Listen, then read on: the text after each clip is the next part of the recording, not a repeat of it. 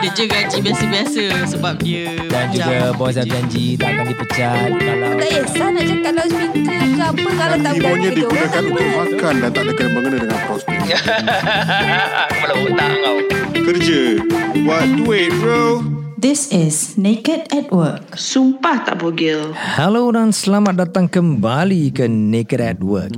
Saya Osman, pengasas mylaster.com dan bersama saya hari ini adalah jemputan istimewa daripada Kuala Lumpur.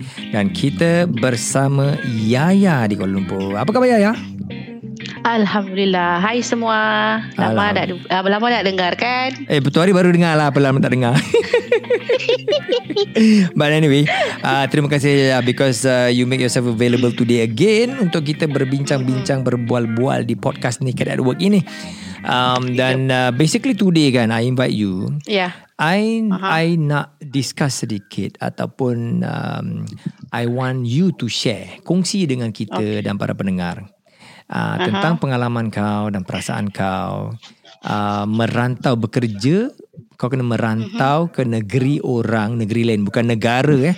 Uh, of course uh, Yaya is a Malaysian you know. And Yaya asalnya daripada Sabah Ya, yeah, saya. Yeah, and um, dilahirkan di Sabah, uh, Sabah mm-hmm. bukan Sabar, Sabah. Cakap pun berlalu. um, dan juga membesar di Sabah dan uh, you work in Sabah dulu kan sebelum kau datang ke Semenanjung Malaysia di Kuala Lumpur mm-hmm. untuk terus mm-hmm. mencari rezeki. Iya, betul. Uh, cuba ya ceritakan pengalamannya ya. Okey, masa lepas sekolah dulu uh, memang saya bekerja di Okey, saya asal Sabah daripada Tawau Sabah, lupa pula.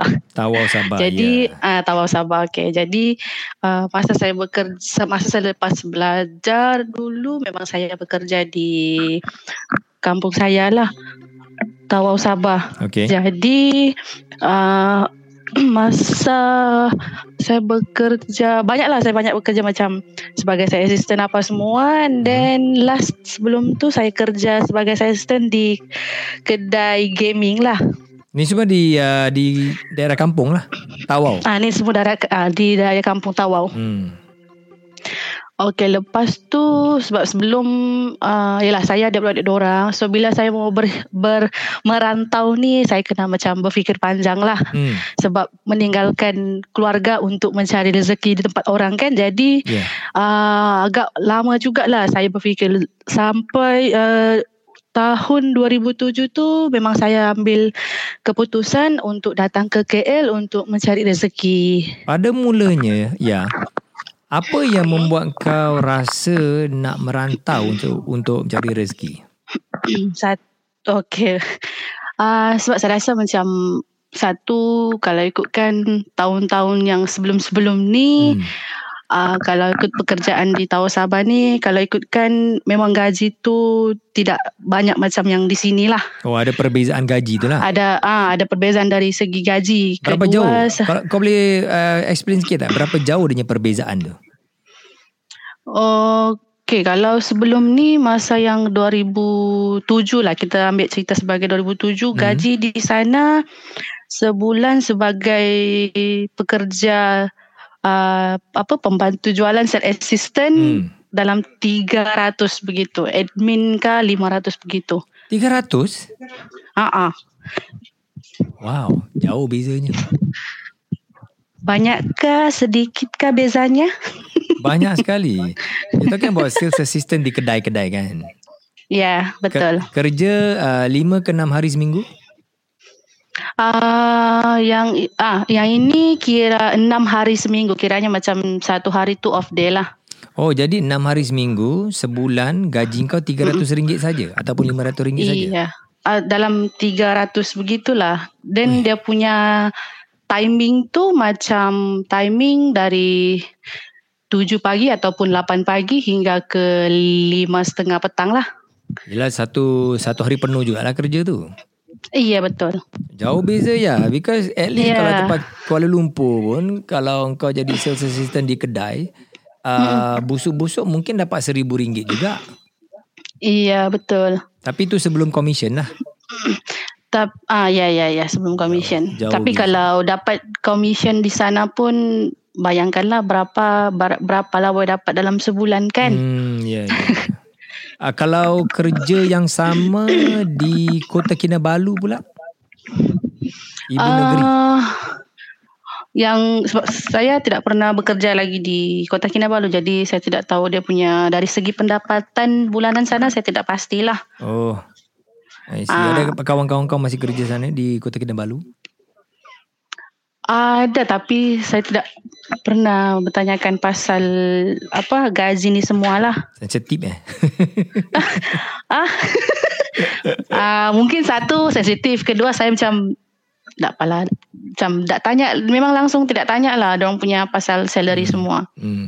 Ah, Jadi bila itu tahun yang dua, yang itu tahun yang lepas-lepas lah masa Ya. 300. Sekarang ni saya tidak pastilah. Tahun yang 300 tu dari uh, tahun berapa? Tahun 2000? 2001? 2007 2000 2001 ke 2007 sebab 2007 tu ah, 2007, lah, eh? gaji lagi rendah ah. Oh, kira kan tak jauh sangat tu. Jadi bila uh. kau dapat keputusan kau nak pergi ke Kuala Lumpur, um, uh-huh. apa rasanya? Berat tak nak buat keputusan tu?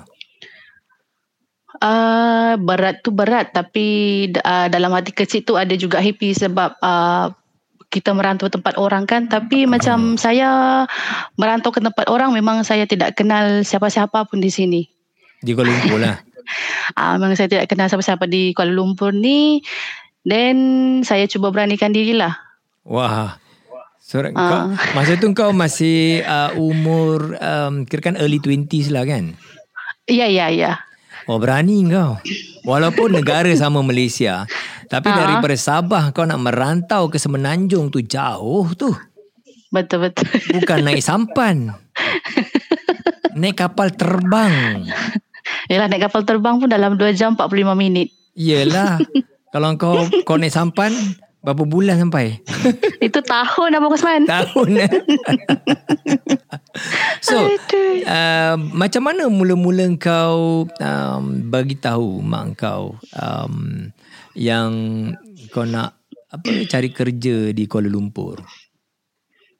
Uh, okay, yang tu saya macam bagi tahulah macam minta kebenaran lah apa datang ke KL ni kan so macam uh, mak Mula- saya macam Mula-mula Ah. tu takut tak?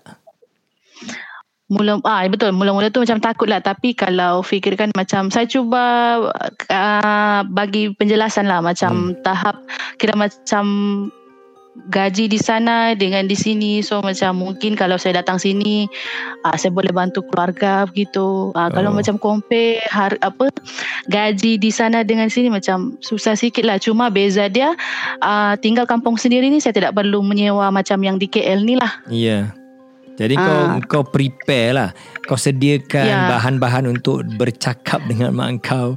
Berikan hujah-hujah yang bernas supaya mak Ya. kau terima dengan apa um, Hmm. kau kau punya keputusan nak pergi ke Kuala Ya. Lumpur untuk mencari rezeki. Ah, yelah I sebab see.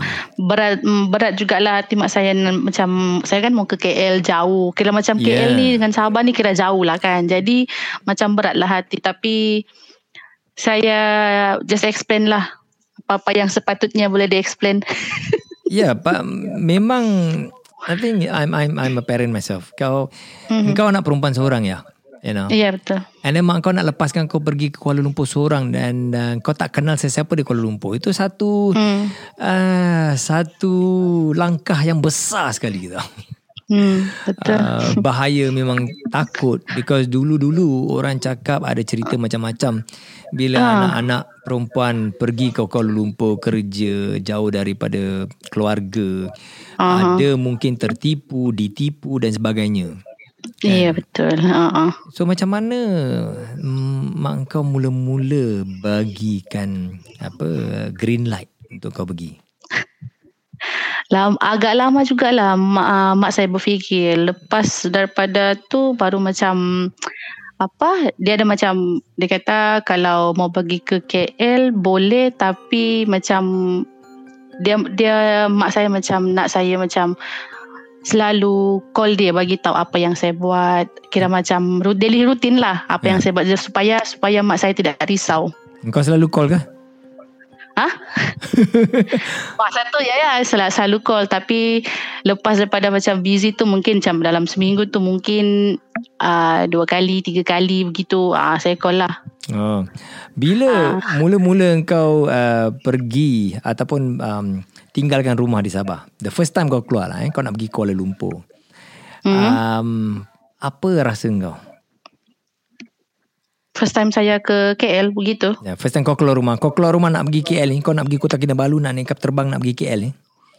Uh, Ah uh, okay daripada kampung saya tu Ah. okay macam kira the last the last time kau berpisah, uh, bukan berpisah. The last time kau nampak mak kau lah. Tempat rumah kau tu. Ah, okay, last sebab saya tinggalkan, ya lah kira macam saya pergi merantau kan, sedih tu sedih lah, tapi ada juga rasa happy lah, sebab rasanya macam, Mana lebih banyak? Happy ke sedih?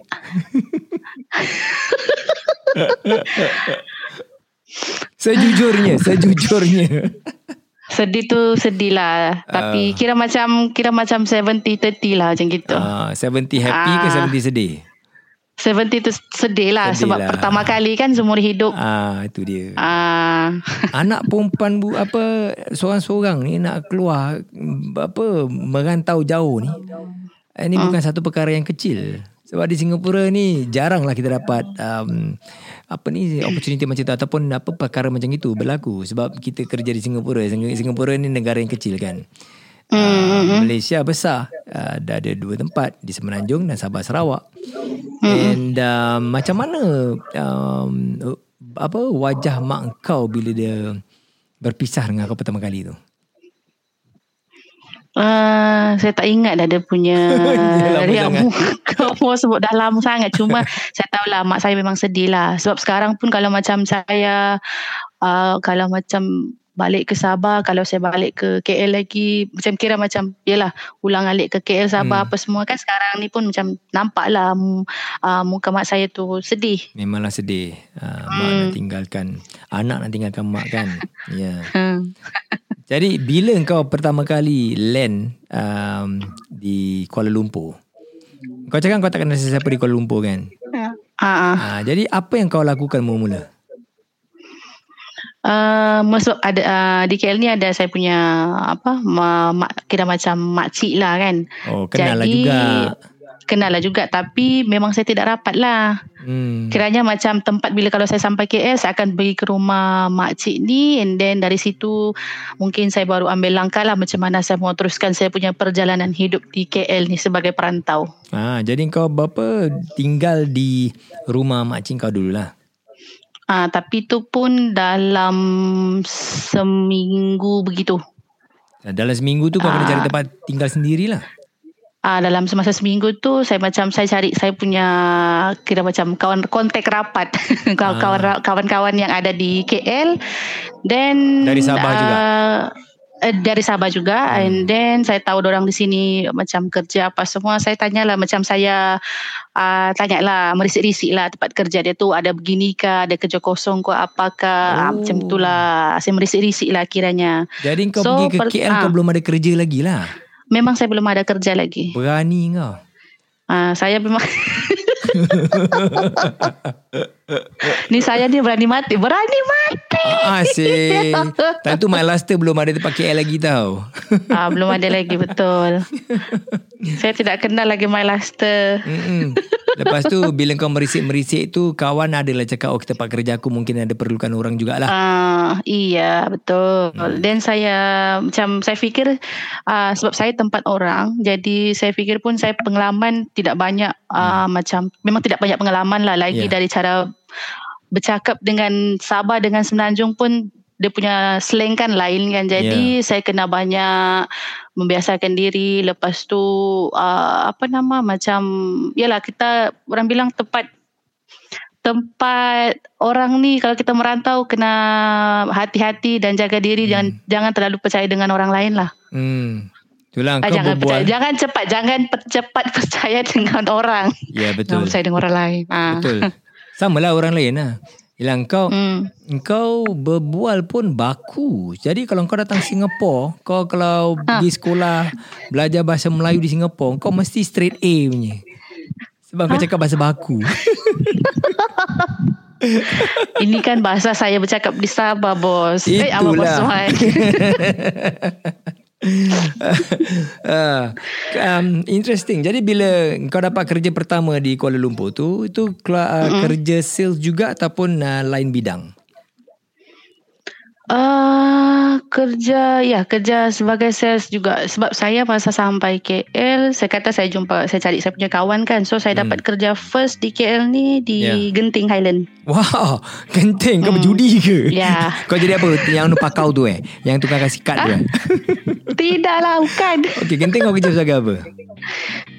uh, Genting saya bekerja uh, apa nama yang kira bagian sales juga yang apa nama kedai yang Deli Fresh Deli Fresh.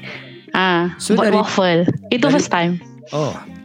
Daripada Kuala Lumpur, engkau kira kan duduk Ha? dengan uh, dah duduk sendiri lah di Kuala Lumpur lah. hmm. Bila dapat kerja di um, Genting tu Kau kena duduk di Genting Ataupun dari, daripada Kuala Lumpur Tiap-tiap hari kau naik Genting Turun Genting Oh tak saya memang duduk di Genting sebab orang ada uh, sediakan hostel untuk pekerja. Oh I see, I see. Jadi saya tidak perlu berulang alik lah ke KL pergi ke Genting. Wah syuk lah kau kerja Terus dapat apa Udara yang nyaman Yang sejuk Best kali Alhamdulillah. Ah masa tu memang Genting memang best jugalah. I see. Okay then after the first year Bila kau mula balik Tengok mak kau balik Oh lama juga. Kenapa tanya soalan itu? selepas selepas saya uh, 4 tahun macam tu baru saya balik ke Sabah lah. Kenapa lama sangat baru balik Ah sebab yalah sebab kita kena fikir jugalah kalau hidup merantau ni kita kena fikir banyak macam kalau kita balik ke sana pun kita tidak boleh balik dengan tangan kosong maksudnya kita kena bagi something juga dengan parents kan. mm-hmm. Ah so kena macam kita kena fikir uh, apa macam dari segi kewangan tu macam mana? Sebab kan naik kita bukan naik bas kita ke, Sabah naik kapal terbang ya. Hmm, Betul betul. Okay Jadi bila kau kerja di Genting tu Kau punya gaji Hmm. Berbanding dengan yang RM300 kau dapat di Sabah tu Berapa jauh bezanya Banyaklah bezanya. Saya pun happy jugalah dapat gaji begitu. Ribu kan? Daripada ratus ke ribu. Itu dia Very very big difference And then Ah. bila uh, kau praktis tak Bila kau dapat gaji pertama Bulan pertama tu Seberapa banyak yang kau dapat Mungkin setengah daripada gaji tu Kau terus hantar ke mak kau Uh, saya tidak gaji pertama tu saya tidak hantar sebab saya call. Saya ada call mak saya lah beritahu bla bla bla sekian sekian kan. So dia Ah. kata mak mak saya kata dia kata uh, sebab dia faham kan saya kerja pertama kali so dia kata uh, tidak perlu dulu gunakanlah untuk yang sepatutnya di sana. Hmm. Uh, maksudnya kiranya mak saya faham lah hidup merantau ni sudah Ya sebab di Kuala Lumpur pun uh, Kau punya belanja lebih tinggi Daripada di Sabah kan Hmm, Ya betul dengan sewa rumah eh, dengan sewa rumah. Yalah betul lah sewa rumah semua. ya, Tapi kau cakap tadi ada hostel Duduk hostel Iyalah memang duduk hostel Abang Osman. Tapi oh, Itu eh, masa yang digenting lah. Ada genting lah Yelah aku Hmm. tanya Aku tanya bulan pertama apa Oh yalah baiklah. Saja nak kacang kau um, Very interesting And then um, Bila kau dah Kira kan kau dah kerja di Kuala Lumpur Lebih 10 tahun kan Hmm, so, lebih. Ah, yalah 10 Ya. tahun yalah. Ya 10 tahun juga Tujuh. Ha ah. uh, Tiap-tiap kali kau balik Sabah sekarang uh, Hmm. Perasaan kau sama juga Macam dulu first time kau balik Ataupun dah biasa dah Ah, kira macam sebab sekarang sekarang ni kalau diikutkan sebab macam saya kan dah 30 sen. Jadi pemikiran 30 sen eh. Aku tak tanya pun umur kau Kau yang cakap sendiri Kan Maksudnya macam sekarang ni Bila kita umur 30 sen ni Hmm. Pemikiran tu Tak sama macam yang uh, Masa yang 20 20 sen Hmm. uh, Jadi uh, Macam Berfikirlah Macam Kesian lah orang tua kita tinggalkan kan Begitu hmm. uh, Jadi bila kau zaman 20 sen tu Kau pergi ke Kuala Lumpur hmm. um, Apa cabaran yang paling hebat kau pernah dapat? Macam mana? Dia the biggest challenge Cabaran yang terpaling Terpaling hebat yang kau dapat lah Bila kau seorang uh, kerja di um, Apa ni? Semenanjung di Kuala Lumpur Ha? So what's the biggest Cabaran. challenge? Cabaran. Cabaran, cabaran banyak jugalah cabarannya. Hmm. Sebab start daripada saya kerja genting sampai Hmm. ke KL memang banyak cabaran jugalah sebab saya ni kalau ikutkan qualification tidaklah berapa bagus tapi saya cuba buat yang terbaik lah Hmm. Jadi uh, untuk bekerja tu. uh, uh, kongsilah sikit apa cabaran yang yang yang terhebat yang kau pernah dapat lah. You know, dari segi apa-apa pun lah bukan cakap dari segi uh, pekerjaan saja. Because bila orang tahu kau daripada Sabah kau seorang diri kau kerja di Kuala Lumpur mungkin ada orang yang nak menipu kau. Uh, um, you know you- you're far away from your family. Ada tak? Ataupun everything has been smooth sailing alhamdulillah. Uh, cabaran tu ada jugalah macam ada coba ada cabarannya ada berjalan seperti yang dirancang lah. So cabarannya macam macam mana ya? aku tak tahu aku tanya Ah, Okey dari segi cabaran sebab Yalah saya kena tinggalkan keluarga kan Jadi Hmm. saya kena bawa diri saya seperti Kira macam saya kena jaga diri lah Mm-mm. And then dari segi Ada jugalah macam tipu-tipu menipu apa semua ni Hmm. Tapi sebelum saya ditipu uh, Saya macam ada juga tanya-tanya dengan saya punya kawan kan Jadi kawan kata macam uh, Macam gini gini gini tak boleh Macam gini gini gini boleh ah, macam tu Oh, Jadi kau Ah, ada saya juga kat- kawan yang kirakan guide kau lah. Yep, Di ya. Kuala Lumpur, kalau orang ajak pergi sini, kau jangan pergi sebab tempat itu banyak penyamun. Ya, iya Ah, betul. ada juga kawalan daripada kawan-kawan yang terdekat lah. Iya, sebab tu saya sayang kawan-kawan saya. Alhamdulillah. Because I hear uh, macam-macam cerita tentang Hmm. anak-anak kampung uh, tak kisahlah daripada Sabah ke ataupun daripada Johor ke Kelantan ke Terengganu ke yang datang ke Kuala Lumpur bekerja uh, ada cerita-cerita yang macam-macam lah dengar jugalah ada yang uh, Allah Alam eh mungkin lagi-lagi anak-anak perempuan yang muda uh, mungkin terjebak dalam apa golongan apa ataupun kumpulan-kumpulan yang kurang sihat. Uh, tanpa mereka sadari. Oh, Uh, so I heard all those stories. Uh, I'm not sure uh, the reality betul-betul macam mana. Okey sebab macam saya ni memang dari kampung. Jadi masa sebab sebelum ni memang saya tiada pengalaman ke KL apa semua. Hmm. Jadi bila saya punya pengalaman tu saya ambil daripada TV3 berita. Ah, bagus juga kan TV situ ni. macam ah macam dia ada banyak kes ke, macam biarlah uh, banyak kes rogol lah kecurian Ah, lah that's apa right. semua kan Exactly. jadi uh, saya macam dari dari yang apa yang yalah saya kiranya macam ambil pengajaran tu untuk jaga diri saya macam daripada TV tu lah macam oh kalau begini kena jaga sebab sana saya tidak tahu apa-apa apa semua Hmm. banyak kejadian so kalau ada yang ajak tu ajak ni mungkin kalau ada kawan saya boleh tanya tanya dia orang lah kan macam Hmm. itu begini apa semua negatif ke bagus ke Hmm. baik ke buruk ke macam tu lah Ah, bagus kiranya. juga. Bagus Ah. juga kau tanya-tanya kawan kau. Tapi kawan-kawan kau ada ajak kau pergi pub semua tak? Hore-hore enjoy. Perlu jawab ke tu tak apa, tak apa. Kau tak nak jawab tak apa. kan itu kan, rahsia PM tepi PM tepi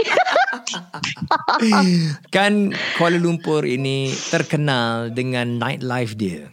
Very Mm-hmm. vibrant, uh, banyak pubs, banyak uh, banyak cerita lah kita dengar. Uh, Ya, ya.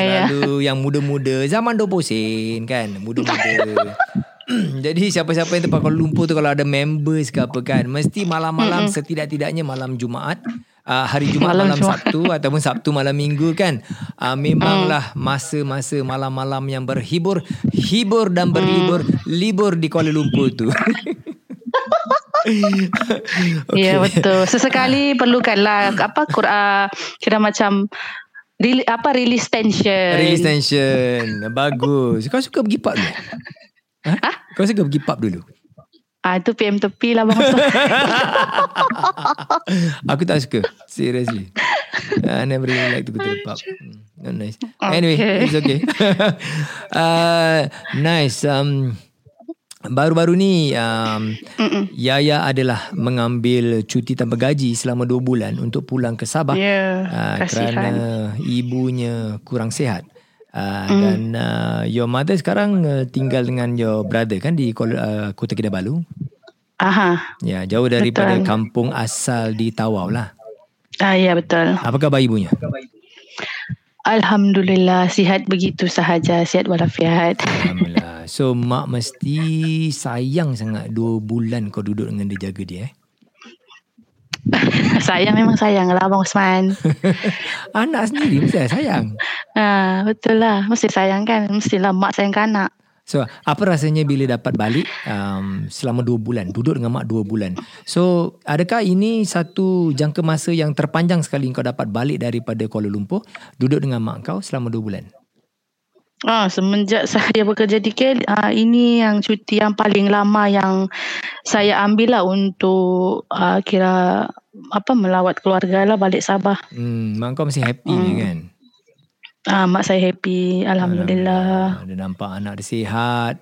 Tak ada apa-apa, you know, and then dah kerja dah stable, Alhamdulillah. Alhamdulillah. Kau kirim salam dengan mak kau tak Tori? Cik. Saya dah sampaikan. Waalaikumsalam.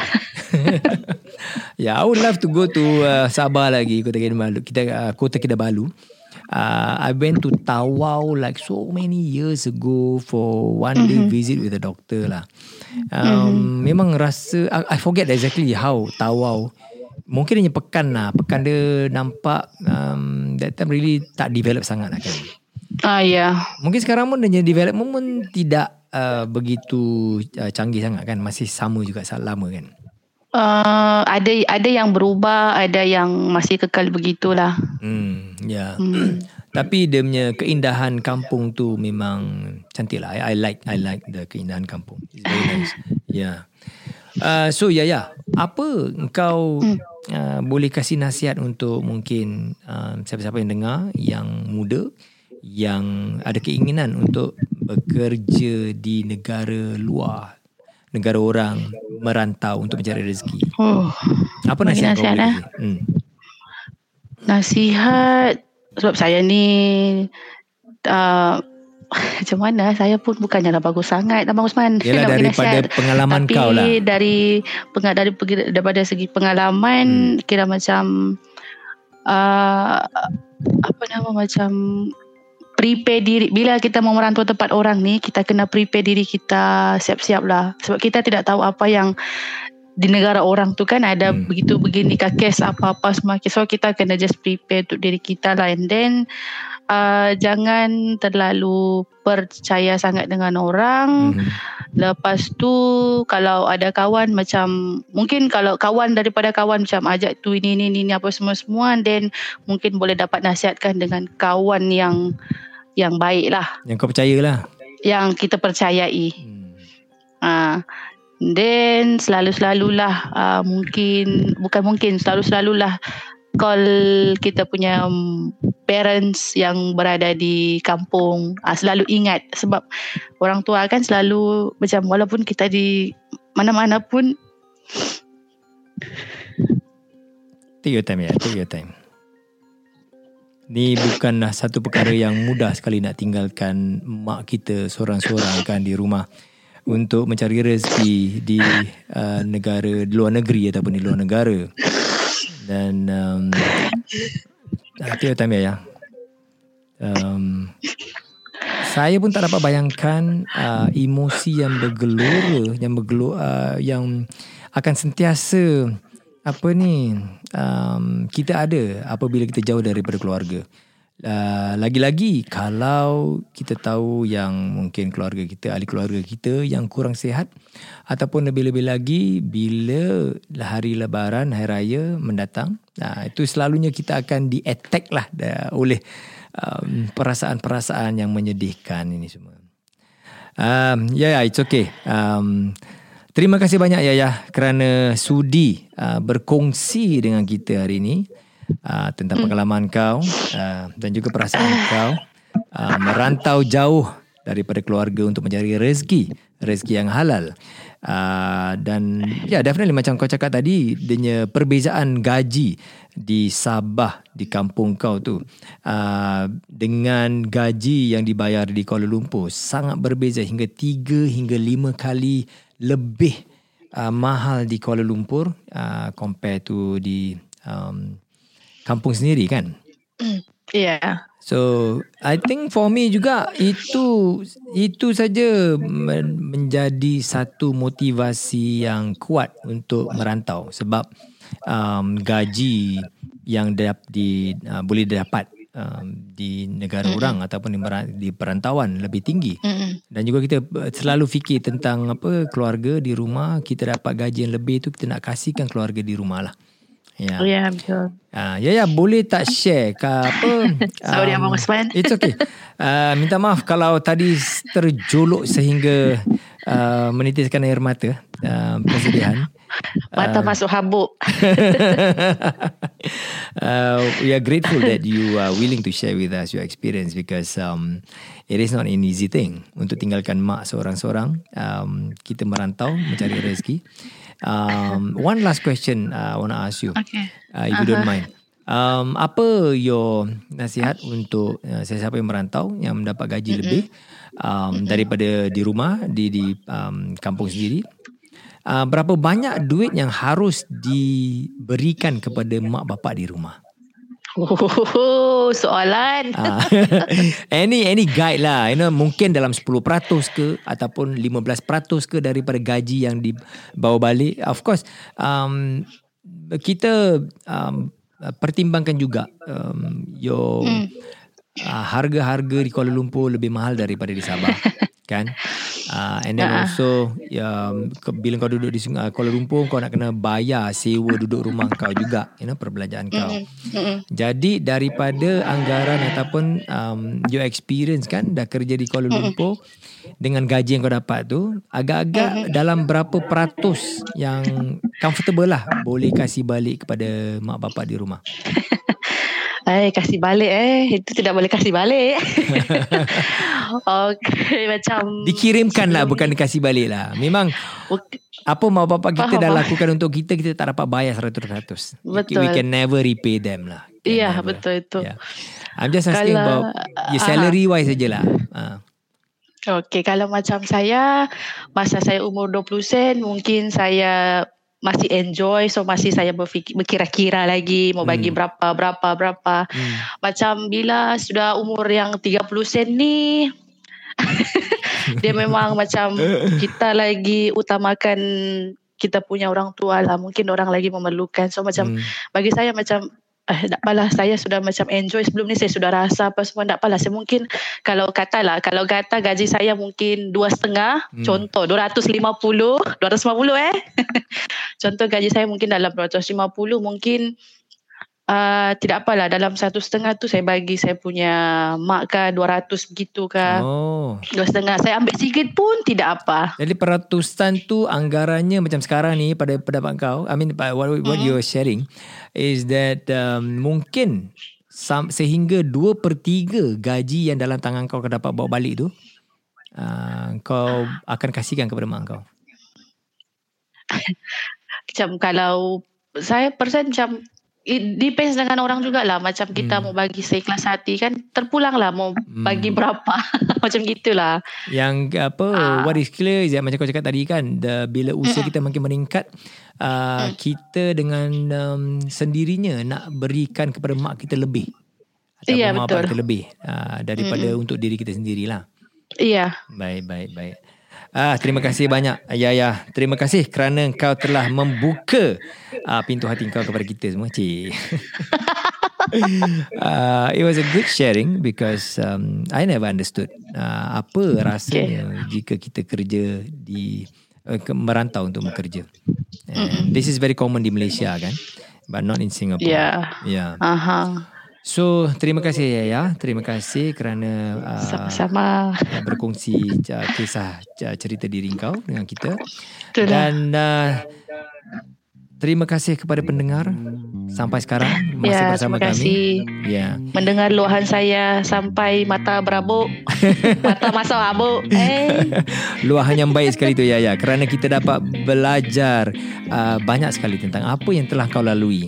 Um, macam mana kita nak mencari rezeki dengan halal walaupun uh, di luar negara dan luar negeri kita tidaklah mesti lupakan keluarga di rumah dan sentiasa ingat mak bapak kalau boleh kita sentiasa call diorang setiap hari tanya kabar dan berikan kabar kepada mereka kerana ibu bapa sentiasa risaukan kesihatan dan keselamatan anak-anak walaupun kita sudah tua bangka.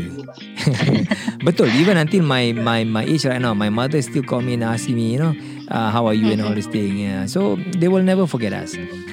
Ya, uh, Betul. itulah saja kita ada kali ini dan terima kasih dan kembali bersama kita di episod akan datang. Bye bye for now. Bye. Ada je gaji biasa-biasa sebab dia Dan juga bos dah janji tak akan dipecat kalau Tak kisah nak cakap loudspeaker ke apa Kalau tak orang digunakan untuk makan dan tak ada kena-mengena dengan prostit. Kepala otak kau. Kerja. Buat duit bro. This is Naked at Work. Sumpah tak bogil.